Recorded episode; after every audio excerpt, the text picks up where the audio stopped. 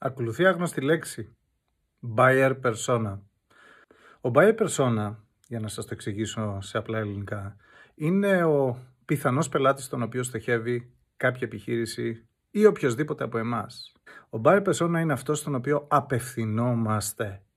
Όταν ψάχνουμε για παράδειγμα δουλειά, προφανώς απευθυνόμαστε σε αυτούς που προσλαμβάνουν. Και αυτός που προσλαμβάνει είναι ένας συγκεκριμένος άνθρωπος σε μια επιχείρηση. Ποιος είναι αυτός ο άνθρωπος, Αυτός θεωρητικά είναι ο buyer persona ο δικός σου αν εσύ ψάχνεις εργασία.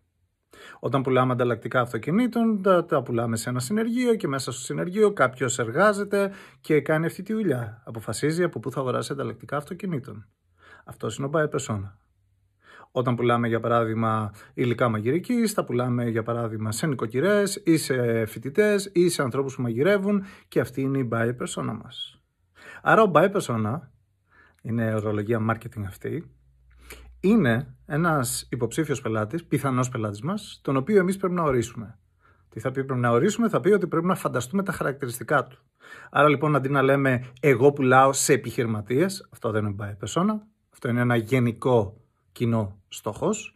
Θα θέλαμε λοιπόν να το ορίσουμε και να πούμε εγώ πουλάω σε έναν επιχειρηματία ο οποίος έχει ένα λογιστικό γραφείο, είναι 35-45 ετών, μένει στην Αθήνα ή στην Αττική ή μένει στη Θεσσαλονίκη και ενδιαφέρεται να αγοράσει λογιστικό software, γιατί εγώ αυτό πουλάω.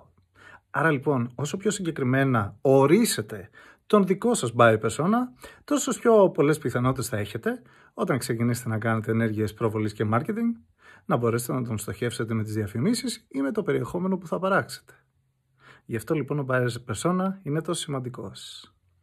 Θέλετε να μάθετε και άλλα τέτοια; Ακολουθήστε την Ocrans για πάρα πολλές τέτοιες συμβουλές γύρω από το digital marketing και το marketing.